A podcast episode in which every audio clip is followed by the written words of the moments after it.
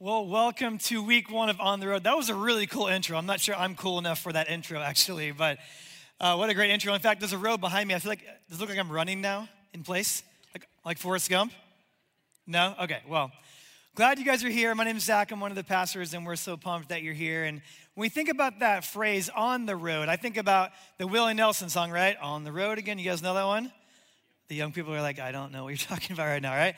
So there's a lot of phrases on the road that happen in songs. And so roads are a lot in songs. I think about like Boyz II Men, The End of the Road. That's a great song, right? Guys, like, like tears come, you're in a corner crying, you broke up, but it's an amazing song, right? For you country fans, God bless the broken road by Rascal Flatts. That guy sings higher than any man should be able to, but what a great song, right? And then the great song, Hit the Road, Jack. You guys know Hit the Road, Jack. I like how you guys started and then like it just tapered off. Like you're like, I'm done. I can't, I can't sing anymore, right? So lots of great music references, right? But beyond that, think about how roads play a significant part in our lives. Like for those of you that got married, maybe you got married in the church or somewhere else, the road you drove home on, you probably remember that road, or the road up to your wedding day. Or maybe for those of you that are parents, when you had that first child, like the third kid, you don't remember anything, right? But the first kid, right? You remember the road that you drove home from the, from the, the hospital from, right? You probably never driven as safely as you did that day. Third kid, you're like speeding home. It's not a big deal. But that first kid, the road you drove, maybe, maybe you think about when you grew up, the street you grew up on. Maybe remember that road. Maybe you remember um, just the fact that roads are significant. So you take a road to get to work every day. You take a road to get here to church, to road to get to a store or school, wherever you go. Roads play a significant part in our lives. And they also play a significant part in Scripture. And so we're going to talk about for the next four weeks some, just a few stories that happened on the road throughout Scripture. And so if you want to join me, you can go to lexcity.info, click on message note there at the top, and kind of follow along with the message today. And so we're going to talk about a phrase that happened on the road that we talk about even in our cultural today. And the, and the word is Good Samaritan. And we hear that phrase quite a bit today. It's a phrase that people know about today, even though it's from Scripture. And I think we use it maybe not the way that Jesus always intended us for us to use it, but we use it in our culture today nonetheless. And so I think when you look it up in the in the Urban Dictionary, just the dictionary, it basically says when someone does a something kind for a stranger unnecessarily, that would consider that to be a good Samaritan. And so we know that people, sometimes in their living, they do this every day. So think about firefighters and paramedics and lifeguards and first responders. They help strangers out for a living every day. They would be good Samaritans. And so there's still kindness in the world. In fact, a few weeks ago, I was in a restaurant. I went to the bathroom. And like some of you, I pulled my phone out in the restroom. Don't, don't judge me. You do it too, okay? And so, and I left my phone in the bathroom. Bad, bad mistake. And so somebody must have seen me. They found me. They came to my table and delivered my phone to me. They could have stole my iPhone, but they gave it to me, all right? Don't judge me. Hashtag multitasking in the bathroom, okay? You do it too. So here's the deal. They were a good Samaritan. They brought me my phone. Think about when you, maybe you've had a flat tire on the side of the road and someone's come and helped you. You probably consider them a good Samaritan. But as we look at the story today, I want us to know it's a little bit more than the way that we use it today in our culture. So let's dive in. Luke chapter 10 is what we're going to be looking at today, verse 25. On one occasion, the expert in the law stood up to test Jesus. Teacher, he said, what must I do to inherit eternal life? And so, the purpose of the story as we read this isn't necessarily to inspire this guy. It was actually to enlighten this guy, to put a mirror up to himself, to actually tell him, you know what, you're actually no good Samaritan. And so you're not as good as you think you are. The man was a lawyer. The text called him an expert in the law.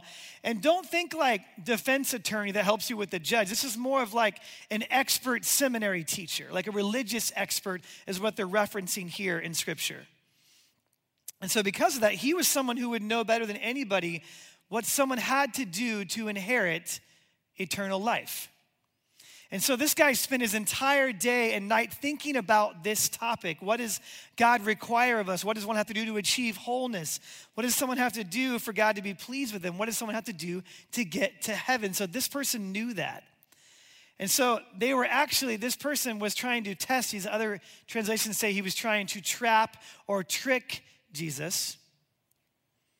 And so he and the rest of his colleagues, they heard Jesus preaching what they would call this message of like the kingdom, this easy belief system, this easy, like loosey goosey belief system that says it doesn't matter if you're a prostitute, doesn't matter if you're a tax collector, as long as you believe in Jesus, you will be saved. And they're saying, look at the Son of Man lifted up on the cross, like Moses lifted up the servant, the serpent. He didn't have to keep all the laws. This guy was saying we have to like pray twice a day, do all these things, fast, all these things. All you have to do is believe in Jesus and you can be forgiven. And they didn't like that. It wasn't enough for them. They didn't like this message of grace that Jesus was preaching to them. It nauseated them because the gospel doesn't allow them to be the hero of the story. The gospel always puts Jesus in the role of Superman, us in the role of the damsel in, in distress. Like Jesus does the heavy lifting for us in the gospel. And they didn't like that because they wanted something to do, something to be proud of, something to go look at us.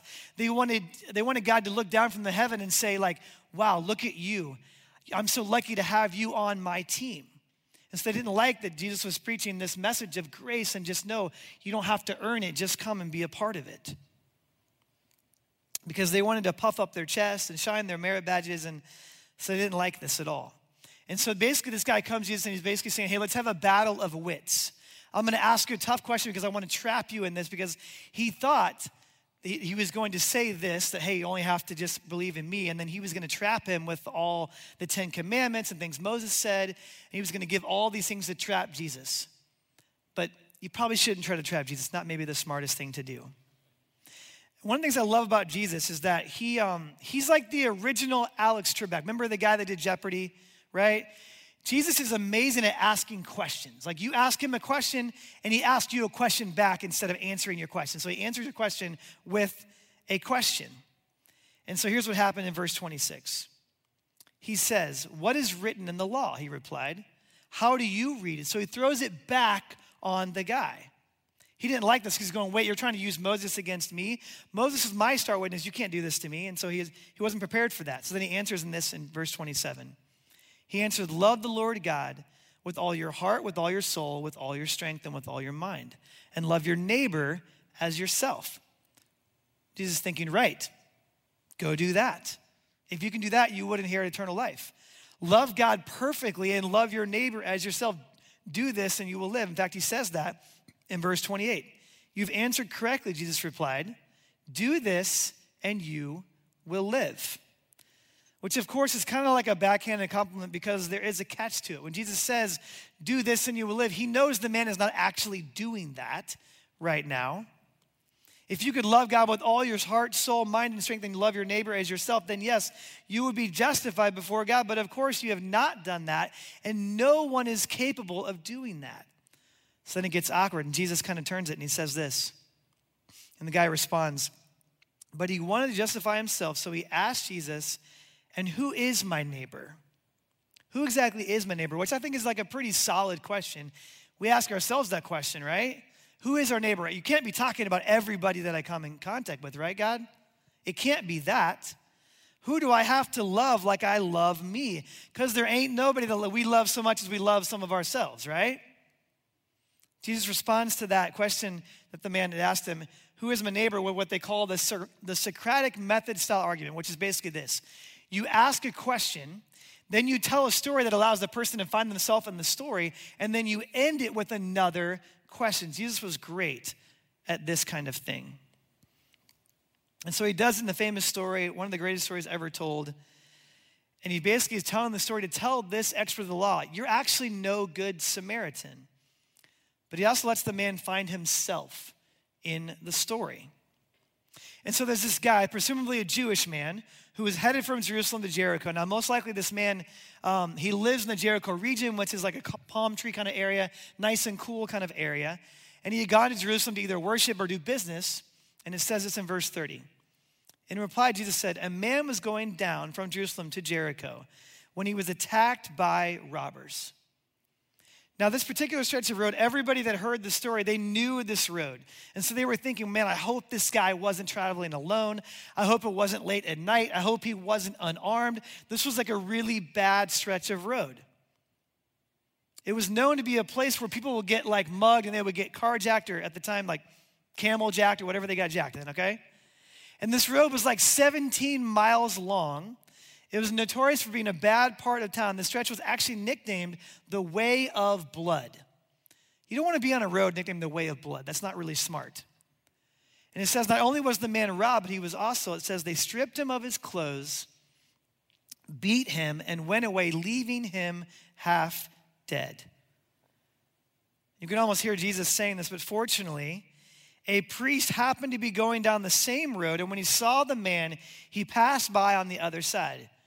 It's like the start of every joke you've ever heard, right? So a priest walks into a bar, and he gets this guy gets mugged. All right, similar, right? And of course, a priest would be the number one most likely person to stop and help. He sees this Jewish man lying there, struggling to breathe. He's in danger, and a priest, a man who represents God, a man who's supposed to be known for compassion, of course, he would stop. He's coming along the way. No doubt he probably just finished serving in the temple. He's probably headed home. He's probably just filled with heavenly thoughts. Of course, he's going to stop and help this guy. Only the text says he passed on the other side of the road. Now, I've seen pictures of this path. So when you think of a road, don't think about an interstate where there's 20 or 30 yards and you could, you could miss the guy in the ditch over here. Like, here's a picture of, of the road from Jerusalem to Jericho right here. That would be really hard to miss someone on the side of the road, right? You almost have to step over a person to, to quickly go on your way and not, and not stay for that person. And then next comes the Levite. And Levites were kind of known to be worship leaders. So picture like Josh Sadlin, our worship leader. He's walking down the road and he sees this guy. And this is what happens. So to a Levite, when he came to the place and saw him, he passed by on the other side. So the Levite ignores him too. Josh would not have done that. Josh was a big man. He would have picked him on his shoulder and just carried him the 17 miles. It would have been fine. But this guy goes past him just like the priest did. So now you have the priest, you have the Levite, literally people who are known as being the hands and feet of God for benevolence. So as people would bring their tithes and offerings to the temple, these guys would take that money and they would kind of manage that and they would help people that they saw that were in need.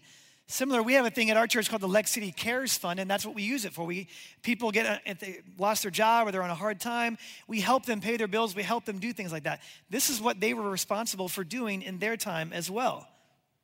So literally, their best shot to help the people were these two guys. These two men who both by nationality and by profession were obligated to help, but they did nothing. And I'm sure they had a million reasons why they didn't stop. Maybe they were going, you know what, I've been working all day. I got to get home to my family. It's a long road home. And so they're traveling home. And, or maybe they're thinking, you know what, this guy on the side of the road is a trap. Like the robbers left him here because they want to get us too. And so, like, we can't stop. And so, because what if we get killed? Because then who's going to now be in the temple? Who's now going to do God's work? And so, this sound logic said, we're going to leave this guy here. We're going to head along our way. But here's where the, sto- the story turns. It says in verse 33 But a Samaritan, as he traveled, came where the man was. And when he saw him, he took pity on him.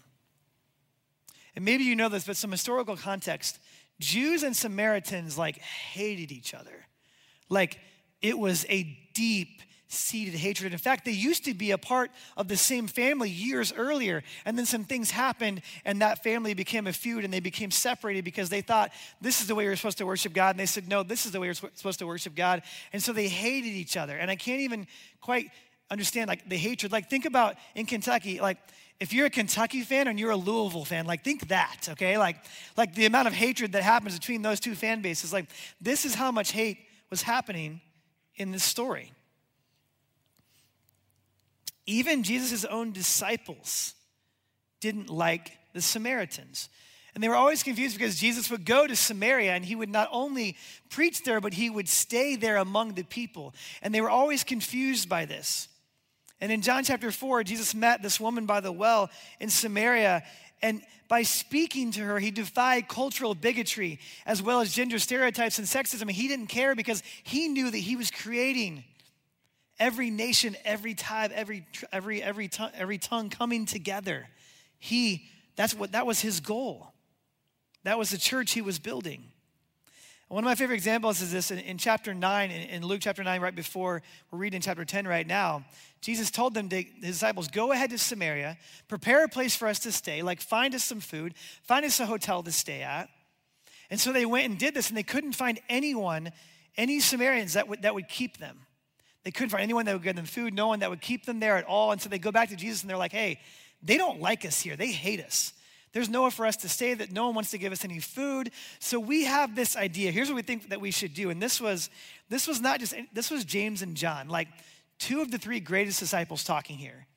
And they're annoyed. And so they come to Jesus and they say this in verse 54 Master, do you want us to call down a bolt of lightning down out of the sky and incinerate them? Like, would that be okay, Jesus? That feels like the appropriate response to this situation. And of course, he's like, of, uh, of course not. Like, and they're going like, no, he wouldn't run us a room. Can we permission to firebomb them, sir, please? And Jesus is going like, I came not to take life, but to give life. Like, what are you guys thinking? But that gives you a picture of the divide here between Jews and, Samar- and Samaritans. And so after the priest passes by, after the Levite passes by, the Samaritan comes and he did three things and we should take note of these three things because if we can do these three things, this can literally change the world.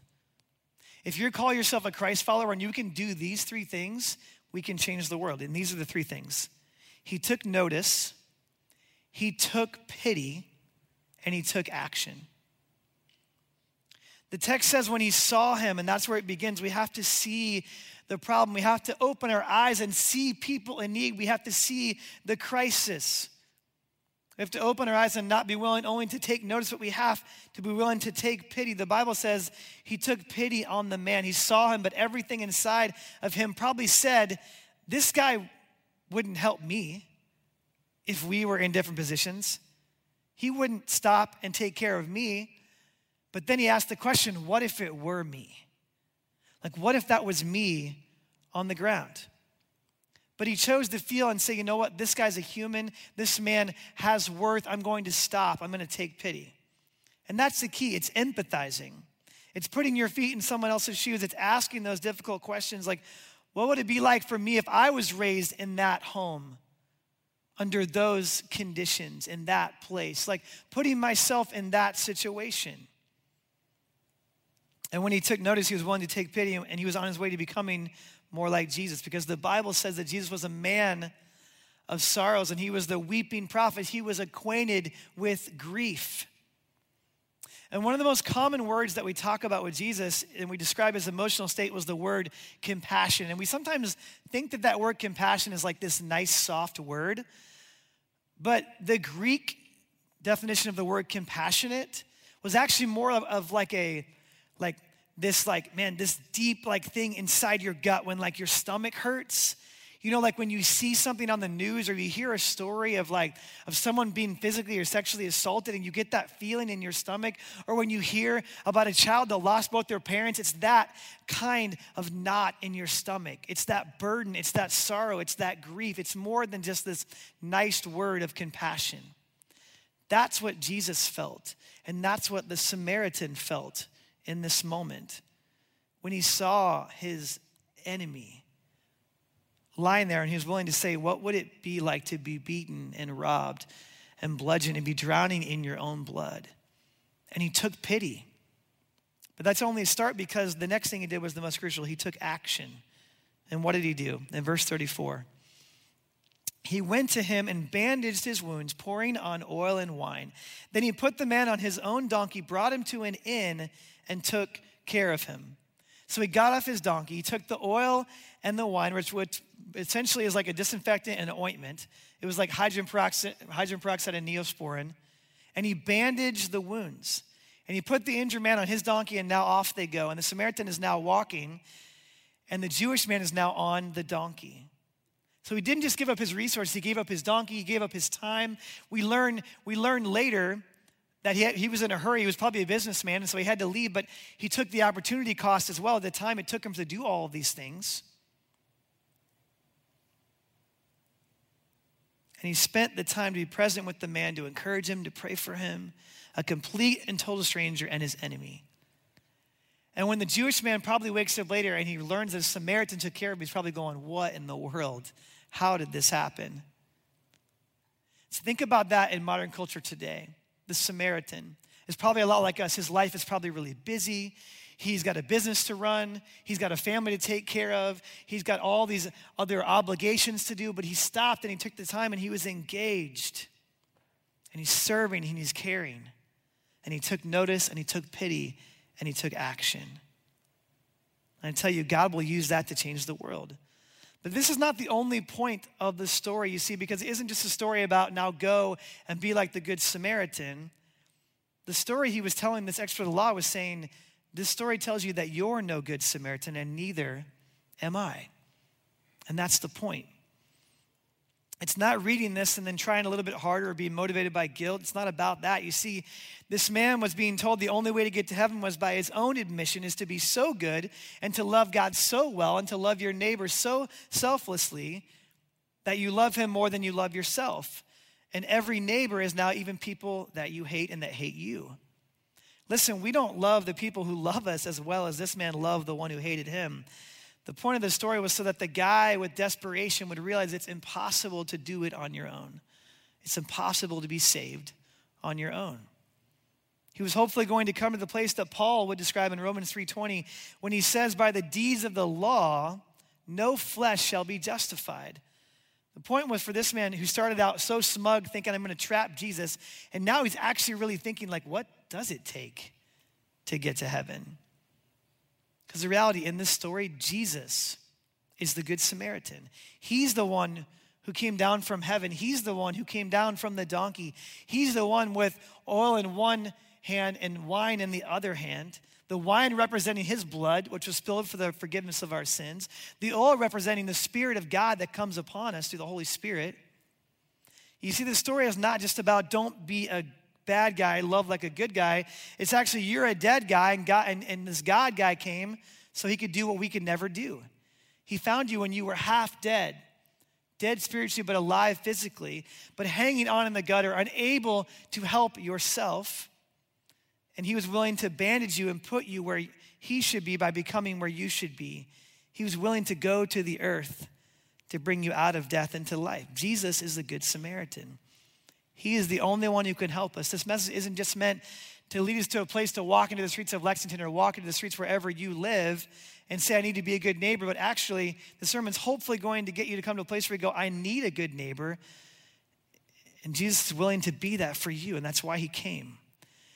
And once we've had that revelation that we're the ones lying in the road, the only logical thing is to find yourself in the story and the place where God wants you to serve. I don't know about you, but whenever I read scripture, whenever when I hear a pastor preach on scripture, I try to identify myself with someone in the story. Like I hear that story and I go, who can I relate to? Who am I most like in my life right now? And when you read stories, you're like, am I David? Am I Goliath? Am I James? Am I Peter? Like, who am I in the story? And this one's complicated because as you read the Good Samaritan story, like we would love to put ourselves in, in, the, in the role of Good Samaritan, right? But that's Jesus oftentimes it's hard to admit, and I know for myself personally, I'm the Levite and I'm the priest where I miss opportunities that God places right in front of me. And I know for sure that at one point I was the man lying in the gutter, unable to save myself, and I was saved only by the grace of God through his son Jesus.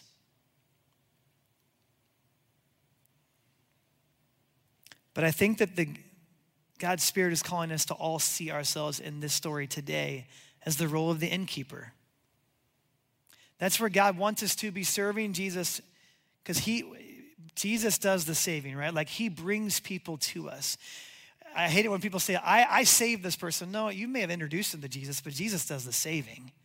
Like that, our role is, is to introduce people to Him. Our role is when they come to church or when they come into our lives, is to be like the innkeeper, to see and go, you know what? I'm going to take care of you. I want to bandage your soul. I want to help you achieve wholeness. I'm going to help you get to that place. But anyone His Son brings into the inn, brings into the church, brings into this house, we then are to be the innkeeper, springing into action to do what Jesus has already been doing, which is doing the first aid, helping them in any way that we can.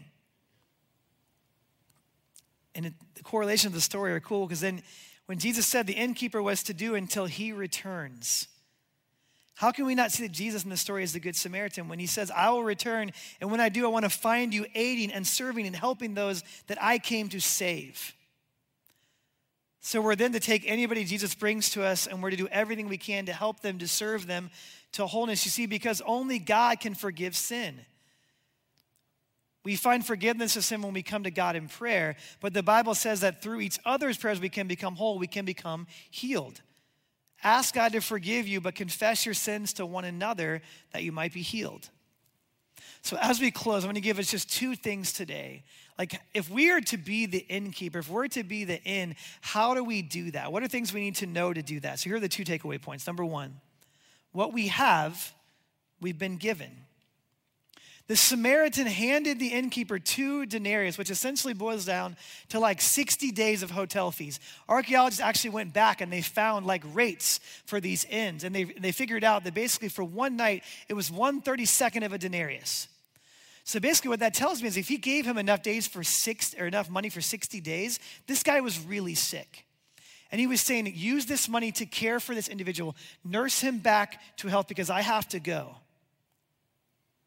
Now, the innkeeper was given that money for a purpose. Use what I've given you to help this man. Everything that God has given to us is from him, he owns it all, anyways.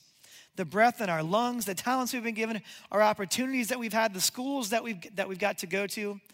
And some of you may be thinking, no, no, no, Zach, I'm a self made man. And I would just say to you, like, which part of yourself did you make, man?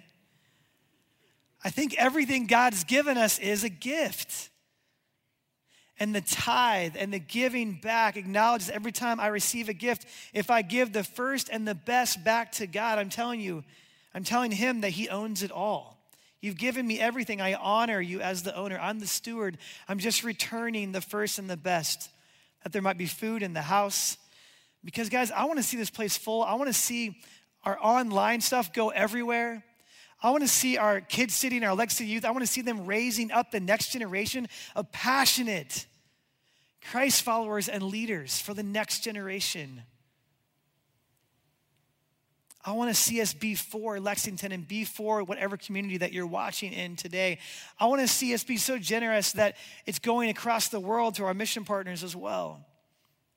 Because through our generosity, we can say, I honor you, God. Do your work with what you gave me that I might bandage a wounded world. But I don't stop there because the second takeaway truth is this what we give will be rewarded. What we give will be rewarded. The Samaritan man gave the innkeeper two denarius just to treat him, but if it costs more than that, whatever you spend above and beyond that, it's up to you. Use your imagination.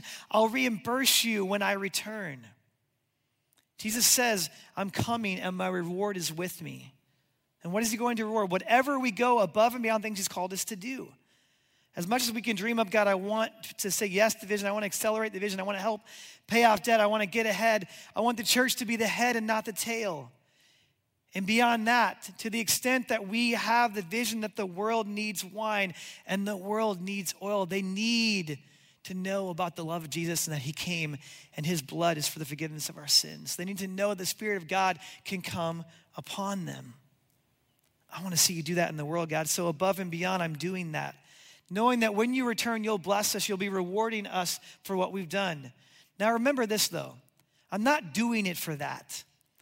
I'm not doing it for the reward and the blessing, but you promise that you're so good that above and beyond whatever I do, you'll reward me for that. And I love this revelation because it points us to the fact that our good deeds aren't done to earn God's love, but they're done because we have God's love. I love what Charles Spurgeon says. He says this What the law demands of us, the gospel produces in us. What the law demands of us, the gospel produces in us. It's so powerful. It's like, it's like the teacher of the law thought, I'm going to earn God's favor for loving him and loving my neighbor. But if I think that way, I'll always think minimum requirement. Like, what, uh, what's the minimum I have to do? Like, how long does the paper have to be? How many words do I have to do, right? How many times do I have to show up? If it's going to do to earn something, it's always going to be how little can I get away with. But when we're motivated by grace, the question becomes how much can I accomplish? I don't have to do any of this, and it will never change God's opinion of me. He'll never, he'll never look better or worse in his sight. but we want to reach the next generation. We want to do all that we can to be the inn that God has called us to be. Because I don't want to, at my end of my life, I don't want to look back and go, man, I had a wasted life. What is a wasted life? A wasted life or a wasted story is I've lived my life for me. And look at the end of my life and I go, man, look what all that I accomplished. Versus going like, look how I got to partner with God in his kingdom story for the world. As I close, there's this, uh, there's this guy named Jim Becker. And I came across a story from another pastor, and then I began to research this story, and inspired me so much because Jim Becker was a diehard Green Bay Packers fan. But Jim and his wife had 11 children. Just think about that 11 children. So he couldn't afford to go to the Green Bay Packer games. And he found this blood bank that would give him $15 every time he gave a half a pint of blood. And so he went there and gave blood every time the Packers had a home game. And he would get to $15 and he would buy a ticket and go to the Packers game. And he would do it again the next week. He did this for 56 years. 56 years. And this is him, a picture of him being inducted into the, the Packers Hall of Fame right here. And what he did not know all those years is that all the time he was sitting there giving his blood, was that he had an often fatal disease called hemochromatosis, which essentially just means that too much iron gets built up in your body. And they estimate that he would have been dead by the age of 45. He didn't know he had that disease. Do you know what the treatment for this disease is? It's giving blood once a week, which he did for 56 years. He did it because he thought he was putting him into a seat. What he did not know is that it was actually saving his life. Incredible story. Jesus says in Luke 6:38, "Give away your life, you'll find life given back, but not merely given back, given back with bonus and blessing. Giving, not getting is the way. Generosity begets generosity." Let's pray. Whether you're watching online or you're here in person, just do me a favor, just close your eyes, bow your heads. Nobody looking around. This is just your time between you and God and the busyness of our lives and our weeks just to have a moment, just to sit in silence. And maybe you're here today, or maybe you're watching online and you would say, you know what? I've never actually had a time in my life where I've surrendered my life to Jesus, where I said, you know what, Jesus, I want a relationship with you. There's an incredible verse in Scripture in Romans 5 8 that says, But God demonstrates his love for us in this. While we were still sinners, Christ died for us. And I love that because what's cool about that scripture he's saying, you know what? I know what you've done. He knows what all the sin in my life, all the sin in your life, all the things that maybe even no one else knows about that are only go on in our heads. He knows all of that and he loves us unconditionally anyways. And he takes it one step further. He wants a relationship with us through his son Jesus. And so maybe you're here today in person or you're watching online and you would say, you know what? Man, that's me. I've been trying to live my life for me my whole life, and I'm discovering that I, I don't, that's not fulfilling my life. I don't, I'm not finding purpose in that. And I would say it's because there's only one thing that can that can fill your heart, and it's a relationship with Jesus. Maybe you've been trying to fill it with your identity and, and how much you work or your success or identity and those things or your relationships or those kind of things. And, they, they're all going to, they all leave you empty at the end of the day. And there's only one thing that can fill your life complete, and it's a relationship with Jesus. So with every head bowed, every eye closed, if that's you and you'd say, you know what? That's me. I want to ask Christ to come into my life. I want to stop living for myself. I'm going to say a prayer right now, and you can say something like this. You can kind of follow along. It's just you connecting to the very heart of God. Just say something like this Say, Dear God, I know that I'm a sinner. I know that my sin separates me from you. But today, God, I ask you to come into my heart. I ask you to save me. I ask you to change me. I believe in your son Jesus, that he died on the cross for my sins, and that he beat death and rose again. I'm tired of living for myself. I want to start living for you. And with every head bowed, every eye closed, if that was you and you say, I, I prayed that prayer and I just want to acknowledge that today, just lift your hand up right now. Just lift your hand up just so I can see. No one else is looking around, just me. If that's you, just say, That's me. Awesome. I see your hand. I see your hand there as well. Anybody else? I see your hand. That's awesome. Anybody else that would say, That's me? I see your hand back there. That's really cool. Awesome. Jesus, thank you so much that you model in your scripture, God, that you are the Good Samaritan. God, that you model that we as a church need to be the inn and the innkeeper. And, and, God, we need to understand what it looks like to, to, to bandage a wounded world. And God, thank you for those right now who just said yes to you, who stepped across that line of faith this morning. Those of you watching online that made that decision as well, we're so excited for you. In your name we pray. In Jesus' name, amen. Can we just give it up for those people? That's incredible. Then, if you're watching online or here in person, we would love you to take a next step with us. Just go to lexcity.info, or if you're watching online, you can click in the chat. But just click that I, I prayed to receive Christ. And we just want to send you an email and send you some next steps um, that you can take. And we're just really, really excited about all that God is doing.